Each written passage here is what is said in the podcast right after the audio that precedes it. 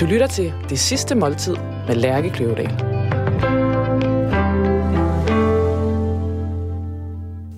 Velkommen til Det Sidste Måltid.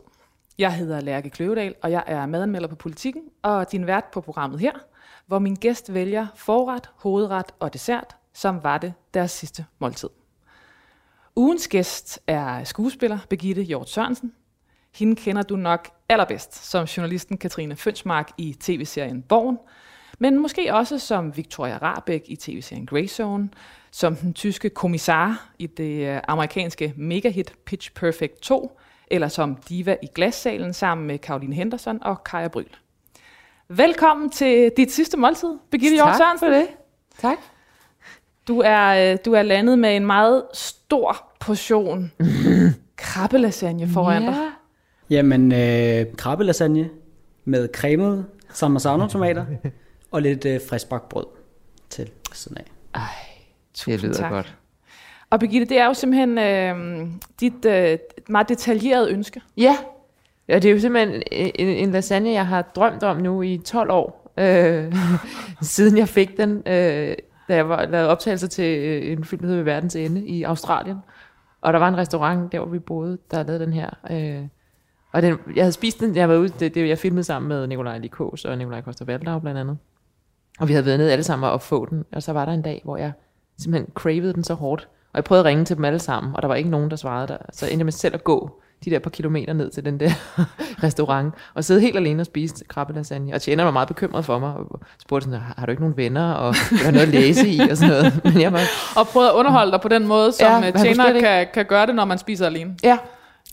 Altså jeg vil sige, det, det kom lidt bag på mig, at, at det var så voldsomt for ham. Øh, og sidenhen, altså i storbyer er det jo ikke det samme. Hvis man spiser alene i New York for eksempel, så er det jo det, som alle gør nærmest. Ja. Øhm, Det er- Og også, også mere og mere i København. Det kan godt være.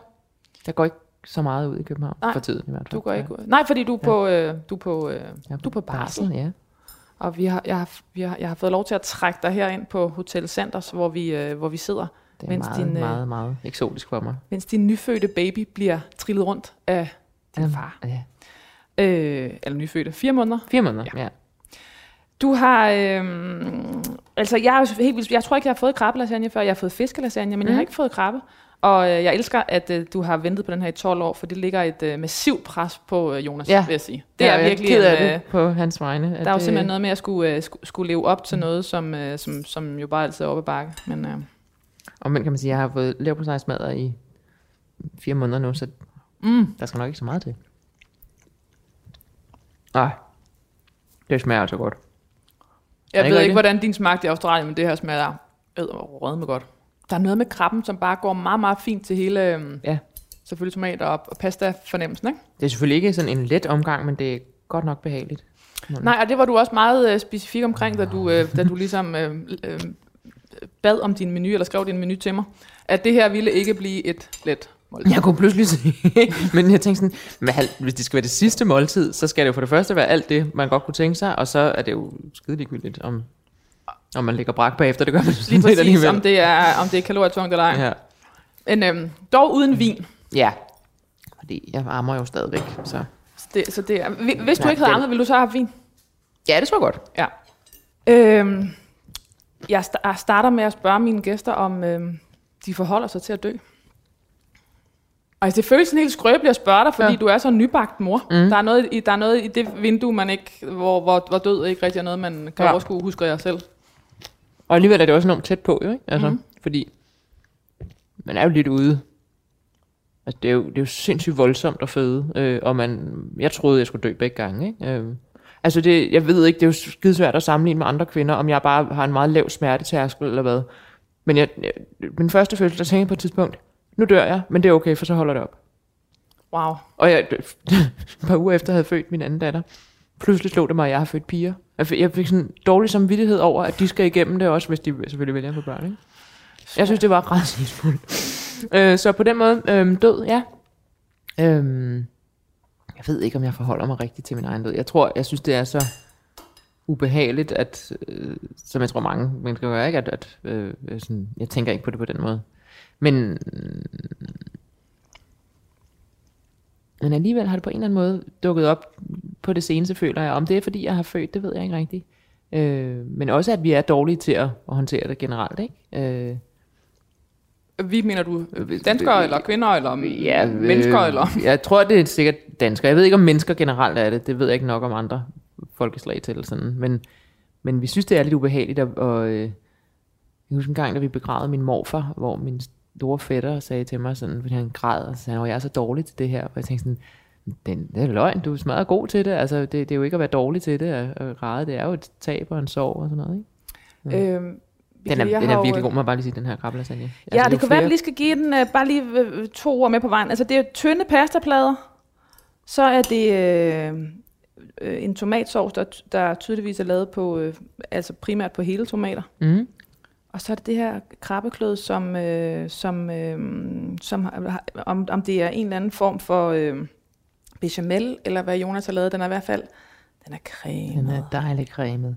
det er, Krabbe er jo også, den har jo den der fede sødme.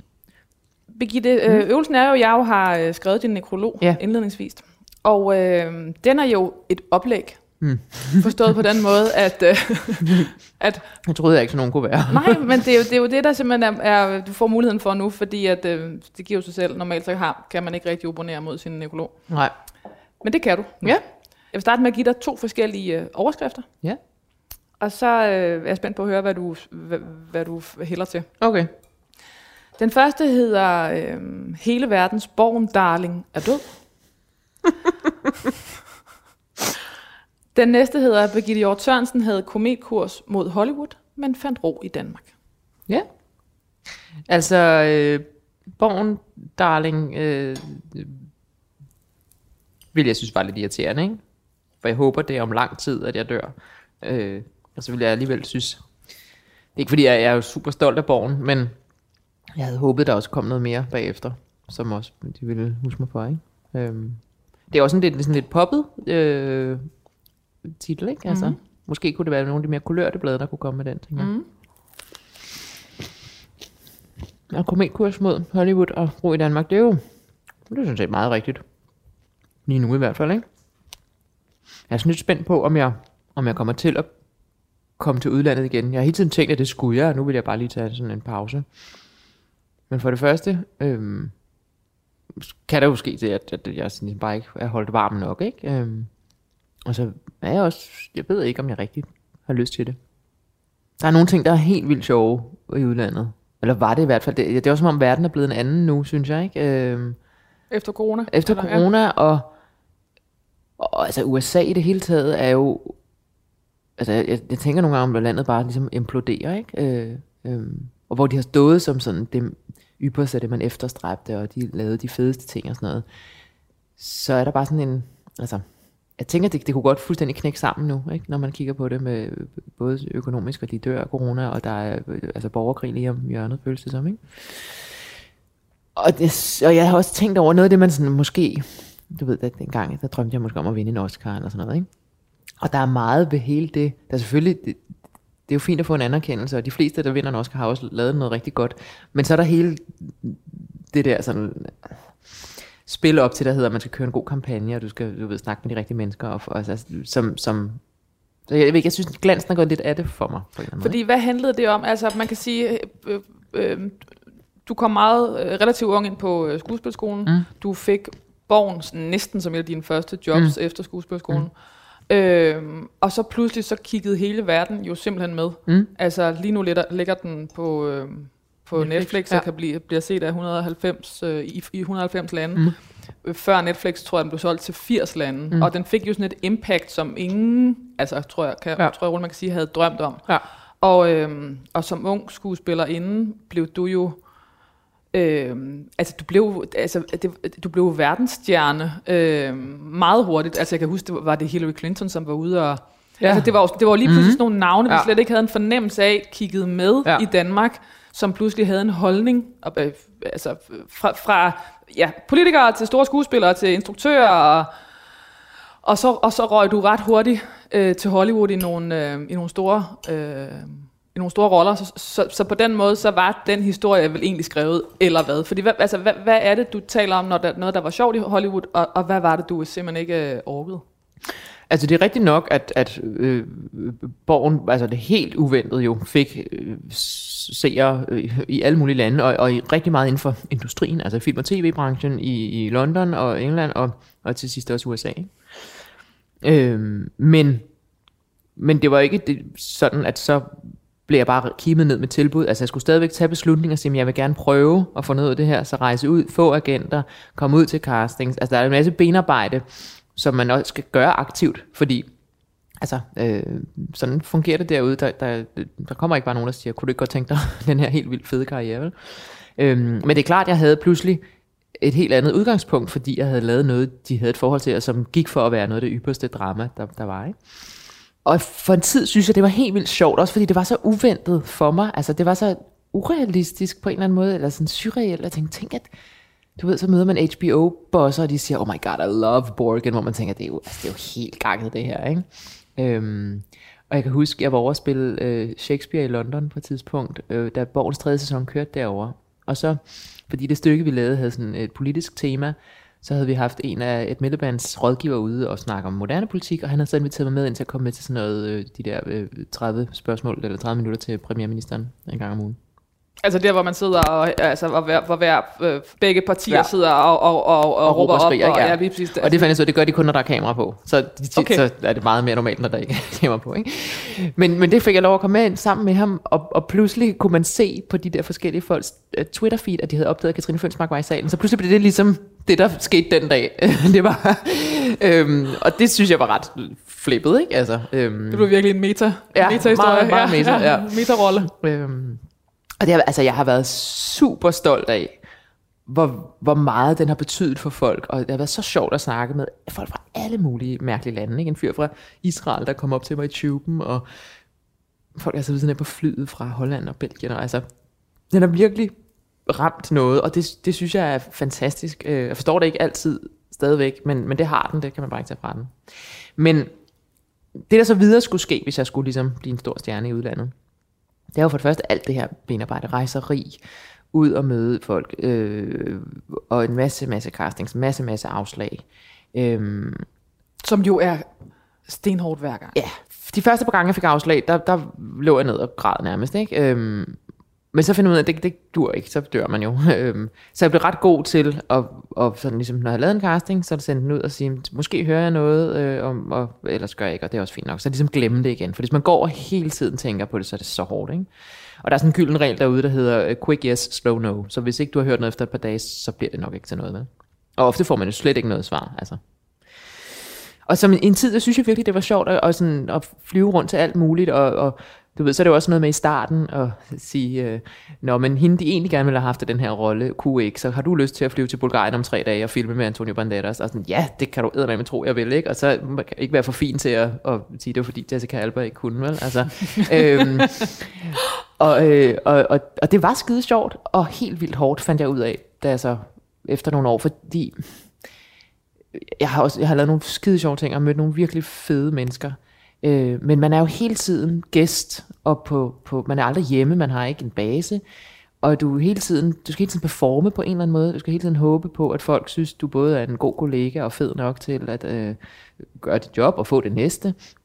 Måske det er virkelig det, det er den der konstante jagt efter, hvad kan det føre til, hvad er det næste? Ikke? Altså det, det er meget svært at finde ro i det, synes jeg. Øh, og jeg blev i hvert fald til sidst øh, super ked af det. Altså. Og jeg fik også nogle jobs, som øh, eller en tv-serie, der Vinyl for HBO. Øh. Som Martin Scorsese instruerede. Ja. Som selvfølgelig også var altså, altså en helt vild overskrift, at du røg direkte videre ja. på øh, Og det var Scorsese. også, altså, det var på mange måder, og især på papiret, det vildeste job nogensinde. Ikke? Altså, det var handlet om pladeindustrien i 70'erne i New York, og Mick Jagger var musikproducer, og det var de vildeste folk, der spillede alle hovedrollerne, og jeg fik så en af, altså sådan en, en, en der, når man taler kontrakter, så snakker man jo om, om man er gæste eller fast karakter, det er både noget med løn og hvad man er garanteret arbejder. Jeg var faktisk en af de faste karakterer. Men de kunne ikke rigtig finde ud af at bruge mig øh, i plottet, så de betalte mig sådan for at sidde og vente. Ikke? Øh, og der er ikke noget, man bliver i så dårlig humør af, som at vente. Altså det har jeg tænkt meget over øh, i de sidste par år, både fordi jeg sad der i New York, den fedeste by i verden, og, og, og kunne ikke rigtig komme uden for en dør. Altså jeg sad øh, på et tidspunkt i den lejlighed, jeg lejede, og bare så Frasier øh, dag ud og dag ind. Ikke? og det er det, når man ikke, er, man ikke er herre over sin egen skæbne, ikke? Altså, øh, og det var svært for mig rigtig at brokke mig til nogen, fordi jeg fik min løn, altså, og det er, jo, det er jo mere end de fleste, i hvert fald i USA også sådan, øh, kan håbe på. Ikke? Altså, så der, de, de har jo en anden mentalitet, fordi de har slet ikke den grundsikkerhed, vi har herhjemme. Så på mange måder var det jo privilegeret, og alligevel så, så var det frygteligt, fordi jeg, jeg synes ikke, altså, jeg kunne ikke selv bestemme over noget som helst følelse. Som, og så synes jeg ikke, jeg altså, fik lov overhovedet at bruge de der muskler, jeg synes, jeg har. Vel? Så var det sådan fire replikker der, og fire replikker der, og Ja, så det, det, det, det lugtede simpelthen så godt i starten, og så, så, blev det, så kunne det slet ikke opfylde alle de, de drømme, jeg troede, det skulle kunne. Øhm, og så synes jeg, at det var en stor pris at betale at være væk hjemmefra, væk fra min familie og mit, mit hjem. Ikke? Og hvad gjorde det ved dig? Altså den der, hvordan, hvordan var det at sidde i det der underlige guldbur i, øh, i, i New York? Det var øh, virkelig underligt. Øh, jeg ved ikke, man skal forklare det. det. Det er ensomt, helt vildt ensomt. Ikke? Øh, og så kan man godt sådan i nogle dage øh, sige, men så, så står du op om morgenen og går ned i fitnesscenteret og, og, og prøver ligesom at strukturere sin dag, men, men det kunne jeg jo bare kun i noget tid. Og jeg fandt ud af, jeg fik bare ikke gået enormt meget på MoMA og øh, brugt byen, altså som man gør, når man er turist. Også fordi jeg var der alene, tror jeg. Ikke? Altså, det er bare ikke så sjovt, når man ikke har nogen at dele det med. Og nu gik det jo så sådan, at den kun kørte en sæson. Mm. Og var, var det en, øh, en virkelig en lettelse, eller øh, fordi var du kontraktuelt øh, bundet til noget andet, hvis du var fortsat, eller? Jeg var forpligtet til at være til rådighed for dem i 6 eller 7 år, tror jeg det var, hvis de gerne ville. Ikke? Det er også der er sådan en dejlig skøn, skæv magtfordeling i sådan et spil der, fordi de var ikke forpligtet til at bruge mig, men jeg skulle ligesom stå klar, hvis de gerne ville. Ikke? Det er sådan nogle kontrakter, man indgår. Øhm, så jeg vil sige, ja nej, jeg, jeg, var, jeg var ked af det også, for jeg synes faktisk, det, den kunne noget, og jeg tror, den kunne have kunnet endnu mere, hvis den havde fundet sine ben i en anden sæson. Ikke? Øhm, og jeg, jeg var selvfølgelig, selvfølgelig håbet på, at de, de så havde fået skrevet min karakter meget mere ind, og altså, det er klart, men jeg synes, det var synd, at den ikke fik mere. Omvendt vil jeg sige, i det sekund, det blev offentliggjort, at den blev lagt ned, så begyndte min telefon pludselig at ringe, fordi jeg havde været bundet til den, og pludselig var jeg fri til andre ting. Ikke? Og det, det tror jeg er det vigtigste, jeg måske har lært i, i de år, jeg har været ude, at der, så er der altid noget andet, der sker. Altså, der, man kan godt virkelig være ked af, ah, fuck man, den der rolle ville jeg gerne have haft, eller hvad det nu kan være. Men, men så kommer der noget andet. Altså. Før du rejste ud i verden, var du så på samme måde bevidst om, hvor, hvor meget hjem, og det kan jo være alle mulige forskellige ting, betød for dig? Jeg tror, jeg har lavet sådan lidt en pendul-ting, fordi jeg var enormt tryghedsnarkoman i alle mine børne- og ungdomsår. Jeg var ikke sådan en, der havde brug for at komme ud og rejse, og seriøst første gang, jeg var afsted alene, uden at have enten min mor eller en lærer med. Der var jeg 26, øhm, og fordi jeg skulle overspille Chicago i London, ikke? Øhm, og jeg havde slet ikke det der drive til at komme ud, jeg havde slet ikke lyst til det. Øhm, men så fik jeg blod på tanden, fordi det, det, det der skete der, det var, at jeg, så, jeg sad og spillede den her musical i London, og det var vildt sjovt, og jeg havde samme oplevelse, når jeg så ikke var på arbejde, så sad jeg ligesom i den der lejlighed i endnu en skøn by, og kunne bare slet ikke få ud at bruge den. Og så tænkte jeg, det, det, det vil jeg ikke. Jeg vil, jeg vil simpelthen blive bedre til sådan noget. Øhm, så nogle år efter, det var første gang, jeg var i New York, det havde ikke noget med arbejde at gøre, der var bare et år på ferie. Så der tvang jeg ligesom mig selv til at være der, og, og prøve ligesom at være alene. Og, og så har jeg haft de her muligheder med arbejdet, som har gjort det lettere selvfølgelig, fordi der tit er nogle sådan, øh, praktiske forhold, der er ordnet for en, ikke? at der er et sted at bo og øh, sådan noget. Så, så kom der sådan en periode, hvor jeg virkelig elskede at være ude, øh, og synes det var så fedt, og jeg fra at virkelig have været bange for det, så elskede jeg det der med at blive lande i en fremmed by, overhovedet ikke vide noget som helst, hvor supermarkedet er, og så finde ud af det, ikke? Og, og, og opdage, det kunne jeg godt. Altså, jeg kunne godt uden min mor, ikke? øhm, så det, det gav mig også enormt meget energi og styrke. Jeg følte mig sådan sej og kapabel, ikke? Øhm, og så begyndte jeg ligesom på et tidspunkt at længes efter at have et, et fast sted at være. Synes du, det var et nederlag at sidde i de der store byer i lejligheden? Ja, nogle gange, synes jeg. Øhm, vi er stadig kun ved, at vi i din overskrift, Nå, ja. hele verdens born, darling er død, eller Birgitte Hjort Sørensen havde kometkurs mod Hollywood, men fandt ro i Danmark. Mm. Det tror jeg vælger kometkursen. Mm. Mm. Skuespiller Birgitte Hjort Sørensen er død. På trods af sin alt for korte levetid, nåede hun at få en karriere, som de fleste drømmer om, men kun er de færreste for ondt. Det er for korte levetid. Hvornår dør jeg? Det gør du, når, vi, når du går herfra. Så, Nå. øh, Det er virkelig trist. så det er, Ja. i så fald, ja. tænker jeg, at vi er enige om, at det, Ja. at det er ja, det er for tidligt. Ja. alt for ja. tidligt. Nej, min stakkels børn. Ja. Det stod skrevet i stjernerne, at Birgitte Hjort til Sørensen skulle spille skuespil. Det indtryk kan man i hvert fald nemt få ved at kigge tilbage på hendes alt for korte, men imponerende karriere. Lige fra hun som helt grøn debutant blev opgraderet fra understudy til hovedrollehaver i yndlingsmusicalen Chicago, har der ikke hersket meget tvivl om den unge skuespillers talent. Mm.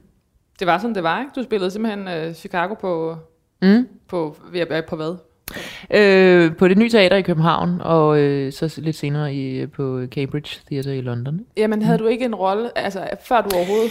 Jo, altså det der skete var, at jeg var til audition, øh, som man jo er, og Chicago er sådan en, en musical, hvor at, du ved, der er en amerikansk producer, der har rettighederne til den version, og det vil sige, der kommer et amerikansk hold over og varetager både auditions og sætter det i scene og så videre. Og så her var det så det nye teater, der havde øh, købt forestillingen. Men det, jeg blev ringet op af, det var, det var ham fra det nye teater, øh, Niels Bo Valbro. Og han sagde sådan lidt kryptisk, at han ville gerne tilbyde mig en kontrakt, hvor at jeg var understudy, eller det der hedder swing faktisk, hvor man skal kunne alle rollerne, og så ligesom bare Okay, være klar til at gå ind. Ja. Øh, og så understudy på Roxy, som er en af hovedrollerne. Øh, og jeg var ved at være færdig med skuespillerskolen og havde ikke noget andet, så derfor tænkte jeg, øh, okay, jeg havde da drømt om at få en regulær rolle, men, men det er jo også fint, altså. Job er jo godt, det er jo andet end dagpenge, ikke? Men. Og øh, da vi så øh, skulle mødes alle sammen til første prøvedag, hvor det her så den amerikanske instruktør og koreograf og så videre var der, øh, så sad vi i en rundkreds, og så skulle alle sige, hvem de var og hvad de skulle spille.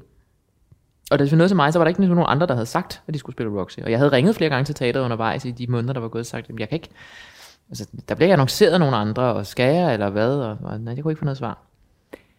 Og så da jeg ligesom skulle sige, så sagde jeg, jeg, jeg tror måske, jeg skal spille rock, men jeg ved det ikke rigtigt. Og så sagde den amerikanske instruktør, altså det du hele tiden skulle, det ved du godt, ikke?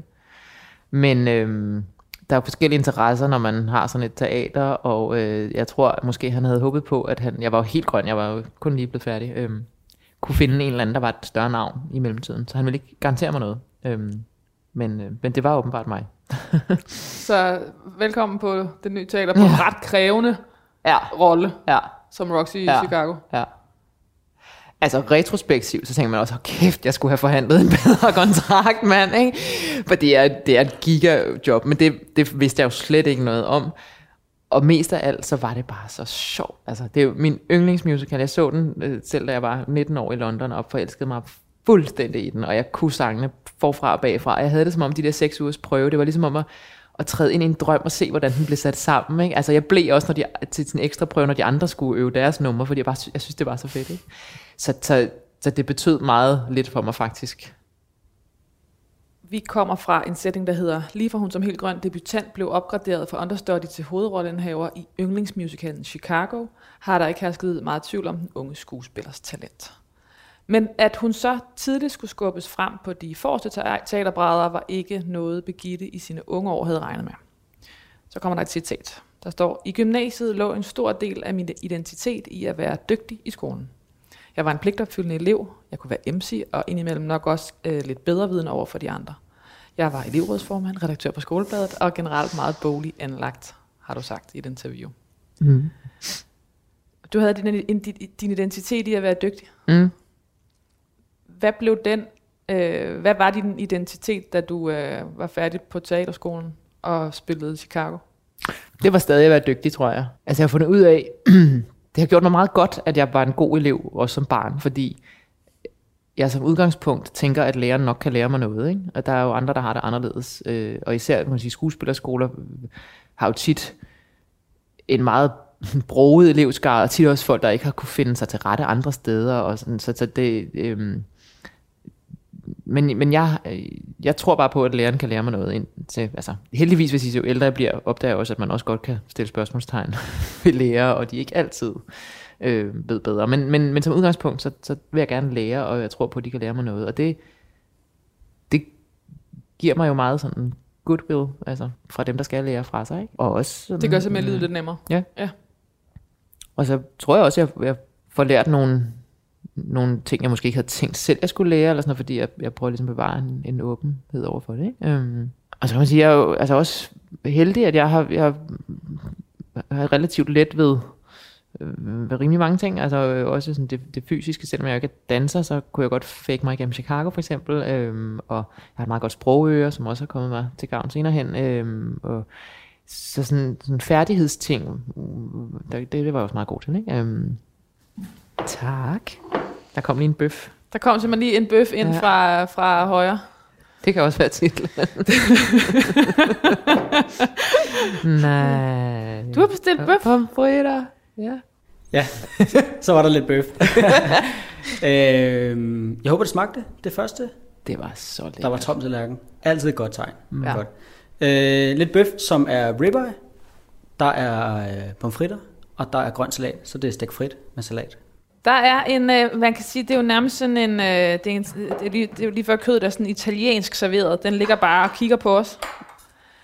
Birgitte, det, ja. hvorfor har du valgt det her? Jamen altså, ved du hvad, jeg først så tænkte jeg, nu skal jeg finde noget meget fancy, vi skal spise. Så tænkte jeg, det er jo løgn. Hvis det var dit sidste måltid, så ville du ønske dig en rigtig god bøf og nogle pomfritter. Den var simpelthen ikke længere. Nej. Du var simpelthen bare ærlig. Mm. Vi, øh, vi er stadig ved, øh, ved hovedretten. Vi har, vi har fået et, vi har fået et ekstra besøg af Mm. Frederik Mm. øh, på fire måneder, som, øh, som sidder hos dig nu, Ja. og som bare gerne vil have sin mor. Mm, Ja, og det skal hun jo have. Så hun spiser lidt, så vi spiser lidt. Ja, så nu kører vi sidste måltid med baby. Ja. Og øh, øh, du har fået skåret din bøf ud, så du kan spise den med en hånd. Ja. Og det er, altså jeg vil sige, alt hvad jeg sidder og kigger på lige nu, hvor du faktisk har ammet Frederik i søvn, mens du sidder med headset på, og en gaffel i hånden. Altså for mig er det sådan ret meget øh, øh, moderliv anno 2020. Altså, ja. Man lærer at gøre mange ting med en hånd, ikke? Jo. Men, ja. er du gal. Ja. Øhm, vi, øhm, så, så blev du jo, altså så, så, så slap du ud af kontrakten af den grund, at serien ikke fortsatte. Mm. Og hvad var så egentlig dit, dit øh, havde du stadig et Hollywood-spor, eller et USA, eller et udlands, udlandsspor på det tidspunkt? Ja, og, og, og, og du ved, det, det gode var, at nu var jeg klar til andre ting, eller nu var jeg åben for andre ting, fordi jeg ikke var låst af vinyl længere. Ikke? Øh, og det, der skete, nu skal jeg lige tænke tilbage, det var, at jeg kom på Broadway og spillede øh, Farlige Forbindelser.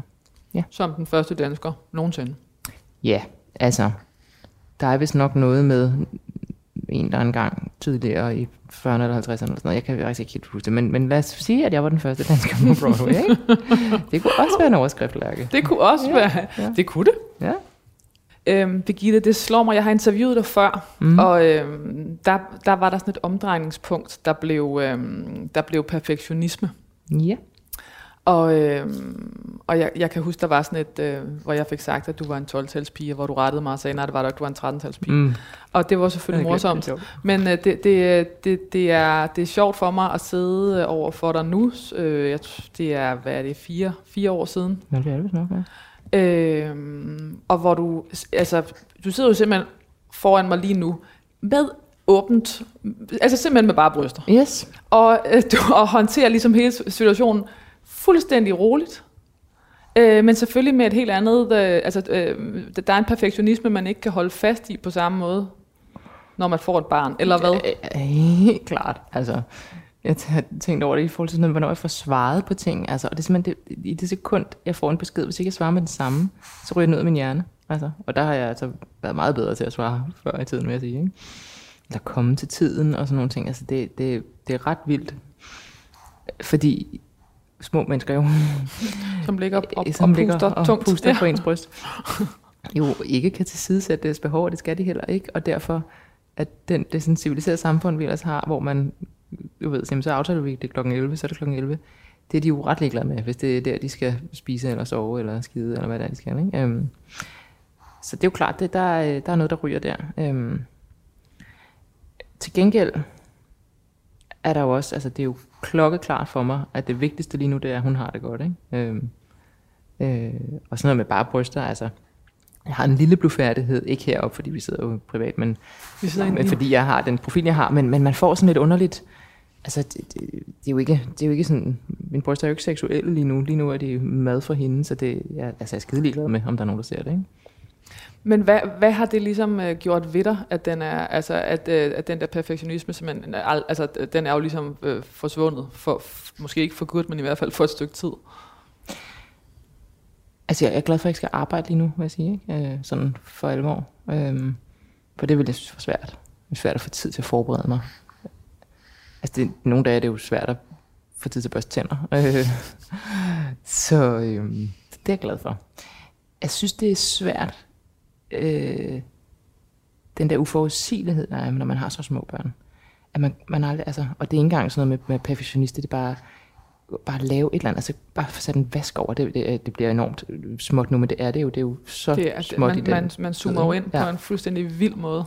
Jeg synes, det der med, at man ikke kan bestemme, at det her vil jeg nå i dag, det synes jeg er svært. Det synes jeg også er svært anden gang. Øhm, og det, det er skægt, fordi vi snakkede om det, min kæreste og jeg, før vi fik børn, og har også snakket med andre om det der med, så skal man sætte sig selv til side. Ikke? Og man ved jo ikke rigtigt, hvad det betyder. Altså, jeg, jeg havde sådan en idé om, "Nå, men så, det kan jeg godt. Jeg har trykket mig selv rigeligt af. Jeg har ikke noget problem med, at jeg ikke kan gå i byen eller arbejde eller sådan noget. Det, det vil jeg gerne nu. Men, men det har været virkelig overraskende for mig, at det også handler om ikke at gå på toilettet, når man skal. eller komme i bad i fem dage. Øh, altså øh, spise sig mæt, det, det er jo virkelig dejligt. Det, altså, det har jeg jo ikke været mæt i. Der står en stor bøf foran dig, som du faktisk ikke rigtig kan spise lige nu. Men de, de, de helt basale behov, det har været grænseoverskridende for mig, at, de, at dem må man sætte til side, fordi der er en andens basale behov, der skal først. Og det er ikke, altså, det er ikke svært for mig at gerne vil have, at hun har det godt. Men jeg må indrømme, at jeg, jeg, jeg synes, det er svært, at, at man ikke kan beslutte, nu vil jeg bare gerne lige ned i fem minutter. Da jeg lavede Grey Zone, hvor jeg skulle undersøge, hvordan det er at blive taget som gissel, at det er jo lidt sådan her også. Altså, jeg ved godt, det er helt anderledes. Og det er en sød lille teorist, jeg selv har valgt og sådan noget. Men, Du selv er født. ja. Men det er jo, og det, det er jo det, jeg ind- tror jeg aldrig fik sagt før. Men det er der, man bliver allermest øh, desperat og, og til tider også ulykkelig. Det er jo, når man ikke selv kan bestemme over tingene. Ikke? Øhm, Du flyttede øh, til nu at flytte langt ud på landet og Mhm. væk fra den øh, by, som ellers har været med til at identific- identificere dig. Både selvfølgelig de store byer, vi har snakket om, som New York og London, men jo altså også bare primært København. mm-hmm. Hvordan er det at være øh, altså, relativt øh, nybagt, eller meget nybagt mor til den ene, og, øh, men, men småbørnsmor, og, og, og, og sidde ude i, øh, på landet med, med, med by og karriere, der ligesom lige nu er et, et helt andet sted? Et meget hårdt skifte. altså, der er en del af mig, der også bliver sådan lidt, åh, skal vi snakke om, du ved, Mm. hvor hårdt det er at være småbørnsmor. Og, og, og jeg er så splittet, fordi jeg på den ene side, du ved, jeg altid blevet defineret ud fra, altså alle interviews har jo altid handlet om, vil du have børn, eller vil du ikke have børn, ikke? Okay. Så, ej, det er løgn, det ikke alle, men det, det, har bare, det er, når man er kvinde, så er det tit det, der også ligesom kommer Hvornår til at fylde, ikke? skal du? Ja. Men omvendt så er det jo en kæmpe stor del, og især lige nu, så det, og det, jeg synes, det er svært, og jeg synes, det, øh, jeg har selv haft glæde af at, at høre om, at andre heller ikke bare synes, det var total lyserød lykke. Ikke? Og det er ikke noget med, at du ved, at man ikke elsker sine børn, eller man er glad for, at de er kommet. Det er jeg helt vildt lykkelig for. Og så mange glæder ved det.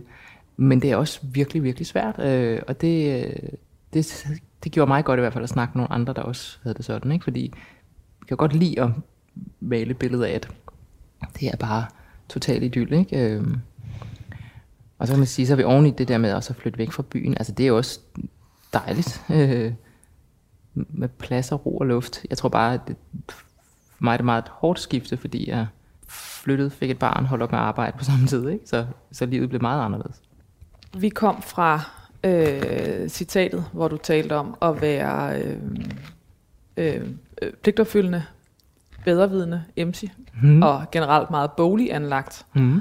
Og øh, så fortsætter vi her. En universitetsuddannelse havde derfor ligget lige for, men som glad amatør på Gladsaxe Teater opdagede Begitte, at flere sider af hende blev stimuleret og udfordret i skuespillet. Intellektet, fysikken og samarbejds, samarbejds, samarbejdsevnerne blev testet samtidig.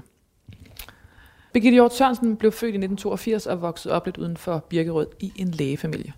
Hun blev øh, sproglig student fra Øregård Gymnasium i 2000 og allerede, og allerede som 21-årig optaget på den danske scenekunstskole. Med sin rolle som den idealistiske og i starten lidt endimensionelle journalist Katrine Fønsmark i Borgen, blev øh, Birgitte katapulteret ud i international succes. Borgen blev et enormt hit i både England og USA, og Birgitte landede derefter imponerende roller, blandt andet som 70'er-musen Ingrid, eller Ingrid, i Martin Scorseses tv-serie Vinyl, og som tysk a cappella-skurk i blockbusteren Pitch Perfect 2. Og som den første dansker nogensinde, har jeg skrevet, fik hun en hovedrolle på amerikanske Broadway i forestillingen Farlige Forbindelser. Øhm, og grunden til, at vi jo også taler så meget om øh, Borgen, er selvfølgelig, fordi det har været en central rolle for dig, men også fordi, at øh, I skal i gang Mm-hmm. med at optage til januar. Mm-hmm. Borgen øh, fortsætter den gang med Netflix indover øh, og udkommer i øh, 2022, Mm. mm. så vidt jeg Mm. husker. Så, så du ved, at du skal på arbejde igen om, hvad er det, 4-5 måneder? Fem måneder, ja. Det er, altså, det er jo super god timing for mig, kan man sige, ikke? Øh, fordi det er sådan nogenlunde normal barselsperiode. Øhm, og så er jeg, altså, jeg er så glad, jeg glæder mig så meget. Og det, jeg havde aldrig troet det. Altså, jeg har, hvis du ved så mange gange i årenes løb, folk har spurgt, kommer der ikke en sæson 4? Og jeg har bare sagt, desværre, det er slut. Og det var slut. Altså, det var helt slut. Så det var en kæmpe overraskelse. Og jeg, jeg tror, det bliver så sjovt at komme tilbage nu. Der er jo også gået 10 år i serien. Og jeg ved stadig ikke helt præcis, hvad der kommer til at ske i den. Men det er jo, det er jo en anden virkelighed også. Vi, altså, øh, fake news var jo ikke en ting, da vi lavede Borgen, for eksempel. Øh, det er jo absolut et begreb, man bliver at forholde sig til i dag. Øhm, Og en politisk virkelighed, der har ændret sig massivt, sige, i hvert ja, fald øh, ja. internationalt. Ja. så det bliver skide sjovt, det tror jeg. Men Hollywood-drømmen var præcis som klichéen ville have det, et tvægget svær. Øh, for hver en lille del glamour var der ventetid og ensomhed i overmål. Og følelsen af rådløshed kunne ikke bekæmpes i udlandet. Birgitte vendte hjem. Det er rigtigt. Lysten til at slå rødder gjorde i 2018 Birgitte til mor første gang. Om den skældsættende oplevelse udtalte hun, at det gav hende større indsigt og en evne til at forstå nuancer. Eller bedre til at forstå nuancer, Mm. er vel mere korrekt. Og måske vigtigst af alt, lysten til at give slip på ideen om perfektion. Er det noget, jeg har sagt, eller noget, du har sagt? Det er noget, jeg har sagt. Okay. Giver det genklang? Mm. Nej, altså... Men jeg tror måske heller aldrig, jeg har opfattet det der perfektionisme som noget problem, altså noget, der skulle give slip på. Øh, det tror jeg, der er andre, der synes, men øh, Du har følt det som en styrke, som et redskab. ja. Altså, for det lykkes jo ikke altid, men jeg synes, det er fint at stræbe efter. Altså, perfekt, det er, jo- det er jo selvfølgelig utopi, men, men det er jo rigtig fint at gøre sig umage, ikke? Øhm, men jeg kan da godt, altså på det helt nære plan mærke, der er sådan noget med, at må give slip på. Altså, der, der er bestemt ikke så rent hjemme hos mig, som jeg godt kunne tænke mig, fordi det, er- der er der simpelthen bare ikke tid til. Men der var en eller anden, jeg tror min kæreste fandt sådan et citat, som jo ellers nogle gange kan være utrolig irriterende, sådan noget man ser på Instagram.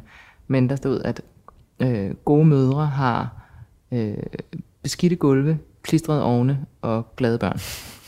Så det forholder jeg mig til. Det var et, øh, det var et badge, du kunne bruge den dag. Ja, præcis. Ja. På Instagram fandt hun fællesskaber, hvor det var i orden at i tale udfordringerne ved at blive mor, og generelt blev Begitte selv i sine sidste år mere og mere åben øh, og udtalte sig om politik og diskrimination, for eksempel i forbindelse med hashtag MeToo-bevægelsen og Black Lives Matter.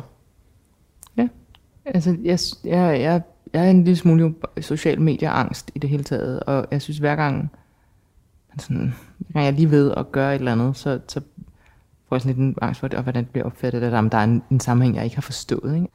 Jeg, synes, jeg synes, det er rigtig svært, fordi jeg på den ene side gerne vil tilkendegive, hvad jeg synes, og omvendt kan jeg være bange for alle de misforståelser, der kan ligge i det, og om jeg kommer til at dumme mig, hvis der er noget, jeg ikke har forstået, og jeg ligesom udtaler mig om. Øh. Og så har jeg det også måske en lille smule sådan, altså hvorfor skulle, det, det, det er jo ligegyldigt, hvad jeg synes. Altså jeg er jo ikke ekspert om politik for eksempel, eller noget som helst. vel? Det, er også en lille smule sådan, den der med, at bare fordi man er kendt, så, så er det vigtigt, hvad man synes. Det er det jo ikke. Øhm, men omvendt kan man sige, har man en platform, hvor nogen lytter, er man så forpligtet til at bruge den? Mm, Ja, måske. Altså, øh, Og det har du, og du har endda en... Øh, altså man kan sige, du har jo også en usædvanlig international platform øh, mm. I forhold til mange af, eller i hvert fald til nogle af dine kollegaer, fordi du jo, jo kvæg og i det hele taget også dit internationale engagement har... Øh, det, det er sjovt at følge med på dine, for eksempel på Instagram, på de tråde, der ligger, fordi det er simpelthen folk fra hele verden, der kommenterer. Øh, Så, så det er ligesom også et billede at skulle tale ind i, Mm. eller hvad? Ja, altså det, det, der skete helt vildt meget for mig, da jeg Pitch Perfect. Mm. udkom, som den her amerikanske ungdomsfilm. Nogenlunde samtidig med, at det afsnit af Game of Thrones, jeg var med i, kom på skærmen. Så jeg havde lige sådan 15 uger, eller 3 uger, hvor at jeg var the shit, ikke? øhm, øh, men det var ret sjovt, for jeg fik jo simpelthen så mange, især teenage pige fans ikke? fra Pitch Perfect. Øh, og de er jo enormt aktive på sociale medier. Og, og de, de er jo enormt søde, og, og næsten ligegyldigt, hvad jeg lægger ud, så svarer de med hjerte, øh, smileys og sådan noget. Ikke? Øh, Der er ren, der er ren kærlighed. Ja, øhm, men, men det, jeg kan mærke, at jeg også indimellem, og jeg, jeg, jeg går sådan lidt til og fra det, jeg er ikke kons, øh, konsekvent med det. Øh, men nogle gange får jeg lyst til at prøve at du ved, vise dem en, en lille vej, ikke? Mm. Øh, og, og når der er nogen, der opfører sig uordentligt simpelthen, og gå i rette med dem. Men, men i det sekund, man begynder at snakke, så skal man jo også ligesom snakke med de andre, og man ved jo ikke, hvem der er, der gemmer sig, og det kan, det kan virkelig, altså, det kan blive suget ned i sådan et hul, hvor du aldrig kommer ud af at skulle svare og redegøre for, hvad det var, du egentlig mente og sådan noget, ikke? Så derfor har jeg holdt mig rigtig meget fra det. Men jeg kan godt få lyst til det, og, og, og der er en gang især, hvor jeg har altså været pavestolt, hvor der var en ung pige, der skrev, at øh, når det er sjovt, at, at øh, jeg har aldrig interesseret mig for politik, øh, og på grund af dig begyndte jeg at se Borgen, øh, fordi hun har set Pitch Perfect, og så ville hun se, hvad jeg ellers havde lavet. Og så var hun begyndt at tænke, hun har altid tænkt, det var ligegyldigt, hvad jeg stemmer. Øh, men så pludselig var hun begyndt at tænke, måske, hvis der var tusind som mig, der havde det sådan, så var det jo ikke ligegyldigt, så var det jo tusind stemmer. Så der har jeg været nede og stemme første gang. Og så tænkte jeg, okay, hvis det kunne komme ud af det, så er det simpelthen det fineste nogensinde. Ikke? Øhm, en rar tanke, at man kan bruge det som talerør. Ikke? Privathed er jo omvendt et ord, der går igen, når man læser om dig og taler med folk, der kender dig. Du er øh, tydelig i at sætte grænser. Hvad handler hele, altså også for en journalist som mig, hvad Mhm. du snakker om, hvad vil du ikke snakke om? Øh, hvad, handler, hvad handler det om? Øh, det handler om tidligt i min karriere ikke at have gjort det, og simpelthen ikke kunne holde ud og se mig selv øh, sidde nede ved søerne i billedbladet. Altså, og det er ikke noget med, det var, det var øh, dårligt, eller der, der stod noget grimt. Eller sådan noget. Jeg, jeg kunne bare ikke, altså, jeg kunne, ikke, jeg kunne slet ikke holde ud og se mit privatliv gjort offentligt. Fordi hvad skete der? Altså ikke, ikke handlingen, men hvad skete der i dig? Jamen, jamen jeg ved, jeg synes bare, det, jeg, jeg, jeg, jeg tænkte, det er jo ikke mig. Jeg lignede noget, jeg ikke var, synes jeg. Ja. Øh, og, øhm, og så kan man sige, så er der noget med, der handler om, jamen, øh, en ting er mig, men så er det, der er min familie, de har jo ikke bedt om at have et liv i, i søgelyset. Vel? Øhm, og det er meget svært at åbne op for privatlivet, uden at inddrage enten sin mand og sine børn, eller sin mor og far. Og, altså, og det, øh, det har de jo ikke bedt om. Det skal det ikke. vel? Øhm, og så synes jeg også, der er noget med, altså, hvis du ved rigtig meget om mig som privatperson, så er det det, du ser, når du ser mig på skærmen, vil jeg våge påstå. Ikke? Øh, og så Har du bliver- selv den oplevelse med andre? Ja. Ja. Så, så jeg tænker, gud, når jeg så læste jeg det der med øh, alle hendes børn, eller Ja. øh, hendes yndlingsfarver, jeg har været hjemme og se hendes køleskab, eller hvad fanden det kan Ja. være. Ikke? Øhm, og det står i vejen for, Ja. for fiktionen, ikke? og for illusionen. Ja. En beskyttelse er også helt klart af, af børnene. Altså de, de skal jo i hvert fald, det har vi jo også besluttet, vi lægger ikke billeder ud af dem. Øh, øh, fordi de skal jo selv, når de er store nok, beslutte, hvad er dem, der tilhører offentligheden, og hvad der ikke gør. Det må også være enormt besværligt at værne om det. Forstår du, hvad jeg mener? Fordi du netop så skal... Øh, øh, hej. Det er svært. der sidder en, en lille baby og kigger meget intenst op på mig. Ja. Meget, meget sødt. Jeg kan huske, du har fortalt mig, at du på et tidspunkt simpelthen valgte at hyre en stylist, fordi du var øh, træt af, at tøj Mm. mm. altid var noget, øh, du, skulle, du skulle bruge enormt mange, meget tid Mm. mm. på, at folk kommenterede, eller blade, mm. øh, Mm. medier kommenterede på dit tøj, og til sidst så blev du så træt af den, mm. Mm. at, at skulle være en del af den fortælling, og hvad du faktisk også har beskrevet for mig som, eller som jeg har, ja, som du også har beskrevet mig, som, som, som, som en eller anden form for mobning, Mm. mm. altså mediemobning, Mm. mm. fordi Mm. du havde, hvad ved jeg, nogle bukser på, nogle øh, Mm. en, øh, modpolitiet ikke synes, eller hvad ved jeg. Ja. Altså, så du, sådan, du aktivt gik ind og, og lagde en, strategi ved at hyre en, en, øh, en, Mm. en stylist. Mm. Det er jo, skal du bare vide, totalt normalt i USA for eksempel. Altså, der er jo ikke nogen, der ikke har en stylist. Øh, det, det opfattes som en del af jobbet, altså. Og har der i det hele taget været nogen af de der, øh, altså den USA-erfaring, øh, udlands øh, lærdom, du har mm. fået, som også har øh, simpelthen hjulpet dig med at øh, være skuespiller der med kendt ansigt på, på en anden måde, end vi måske lige var vant til i Danmark. Ja, jeg synes, jeg er blevet inspireret af den måde, de tager det alvorligt på. Ikke selvhøjtidligt, men alvorligt. Altså, det er et job, og når jeg skal ud til en filmpremiere, så er jeg på arbejde, og derfor kan jeg lige så godt blive klædt i noget arbejdstøj, i stedet for at jeg finder det bedste hjemme i mit eget skab. Øhm, det synes jeg. Altså, det kan være en lille smule svært stadigvæk i Danmark, fordi det, det er også til, at altså, skal du have stylist, og hvor krukket kan man være og sådan noget. Men det er bare en kæmpe lettelse. Øhm, og øhm, ja, det, det synes jeg, det har kun tjent mig. Både i Danmark og i øh, udlandet havde ivrige fans glædet sig til at se Birgitte Hjort Sørensen vende tilbage i rollen som Katrine Fønsmark i Borgen i 2022. For Birgitte havde bred appel, øh, og vil med sin enestående evne til at veksle mellem teater, musical, film og tv-skuespil blive husket som en alsidig kunstner. Hov, der er lige en... Øh, en Nå, der er lidt fokus på mig op. Ja.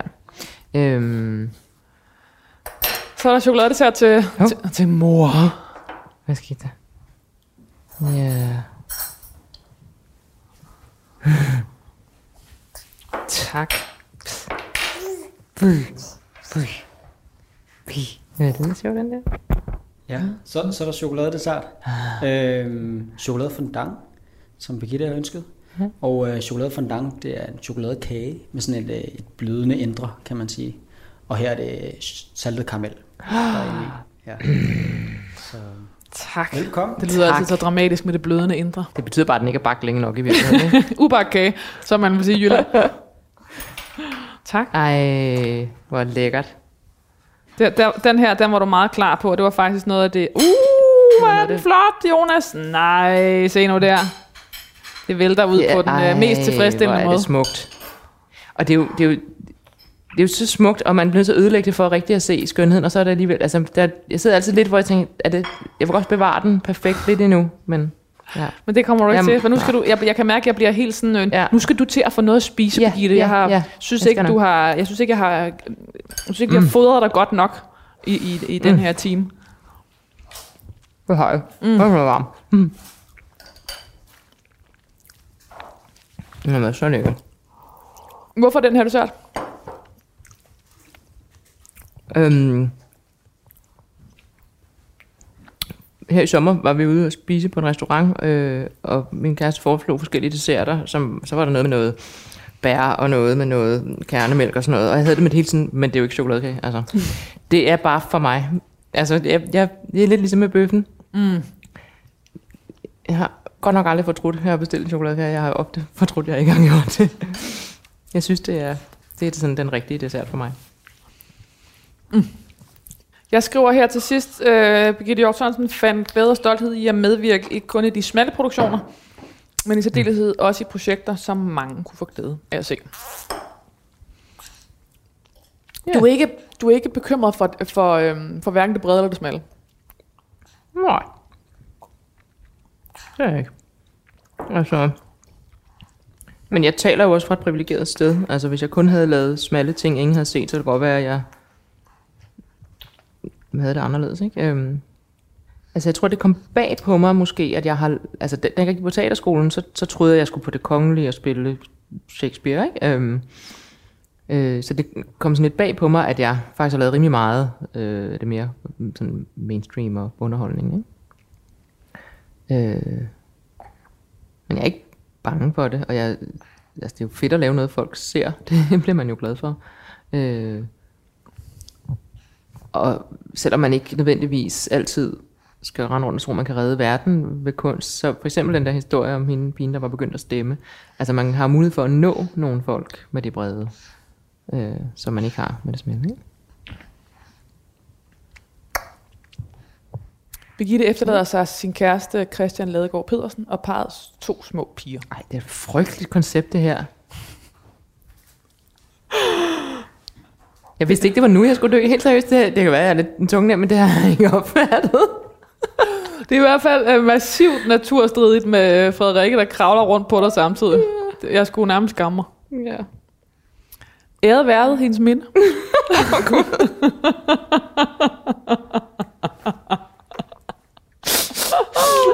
ja. Nå. Jeg dør ikke i virkeligheden. Nå. Og så blinker så ki- bl- laver hun nogle blink med meget lange øjenvipper til dig, Ja. mens du siger det. Det er godt. Nej, ja, det, det kan jeg slet ikke forholde mig til. Øh, Det er simpelthen forståeligt. Jeg vil stadig spørge dig, hvad du stadig skal stå på din gravsten. Det kan du selv bestemme, hvornår om du. gravsten? Mm. Men jeg har aldrig haft nogen sådan, der skal stå noget. Altså, mit navn og datoen, tror jeg. Jeg har ikke sådan en, det, det vil jeg efterlade mig. Jeg håber, jeg siger det til folk i stedet for. Der skal ikke stå. Første dansker på Broadway ligger her. Første døde dansker på Broadway. Nej. Øhm, Nej. Nej, det tror jeg ville se underligt. Jeg tror heller ikke, jeg ville sådan tænke, at det, der skulle stå der, var mine bedrifter. Det tror jeg, jeg ville tænke var mere sådan mig som person. Mm. For min familie. Men det der med, om, er man egentlig gået bort fra, at man siger skuespillerinde, kongelig skuespillerinde, eller du ved, altså Ja. ja. putter man titler på Ja. sin gravsten længere? Jeg ved ikke, hvad moden er inden for gravstene. Altså, jeg troede, du havde lavet din research. Du plejer, du plejer på den måde at møde lidt forberedt op. Hvad sker der? ja. det ved jeg virkelig ikke, hvad man gør. Øh, Det eneste tidspunkt, jeg tror, jeg sådan bliver tituleret sådan, det er, når jeg, som jeg tit gør, øh, til middag hos dronningen. Øhm, Den sætning vil jeg også kunne sige en dag. Okay. Ja. Det sker kun for mig, når jeg bliver inviteret til Ja. ja. dronning. Så får man sine titler, så står det på brevet. der er en, der råber dem op, når man kommer hen for en hånd. Er det så skuespiller Og man taler ikke med skuespillerinde? med bare til hos dronningen. Nej, der, der er, det er etiketteskolen. Mm. Man har sådan en lille kort, som man tager, når man kommer til mig. Og så giver man, så står man i kø for at komme hen og sige goddag.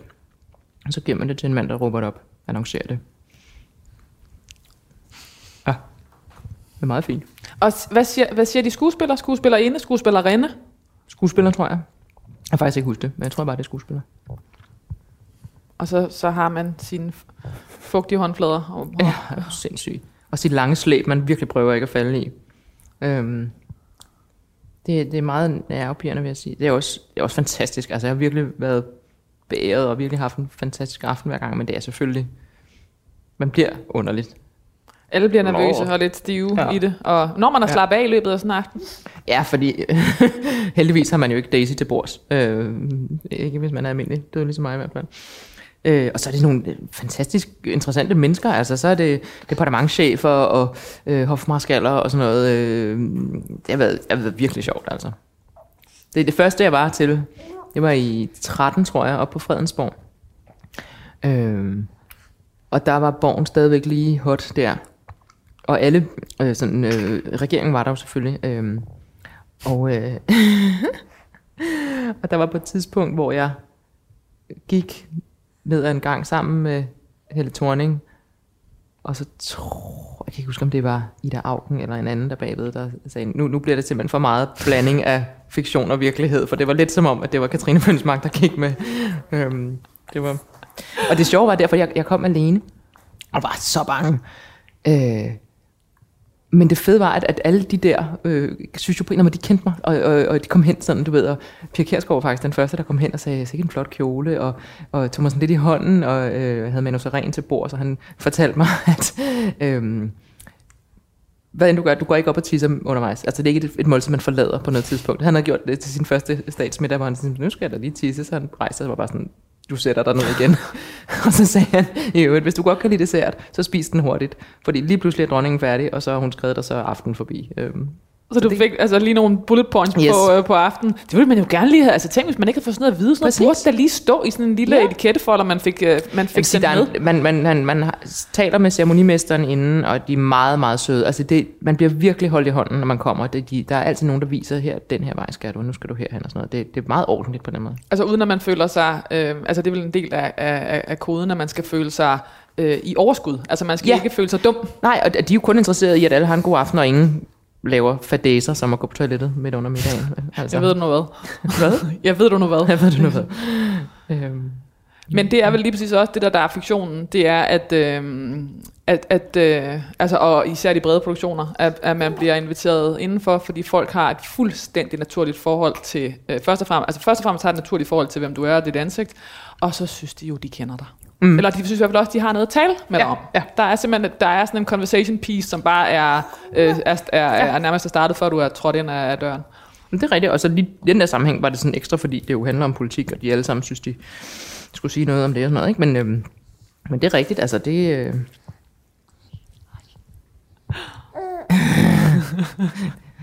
Jeg kan godt mærke, det er måske en lille smule svært at koncentrere sig efterhånden. øhm, Birgitte Ja. ja. Hjort Sørensen og Frederikke. Tak fordi, at uh, I ville være gæster. I det sidste måltid. tak fordi vi måtte komme. Ej, med en ordentlig bøvsen. Det var. det er godt, min pige. Ud med det.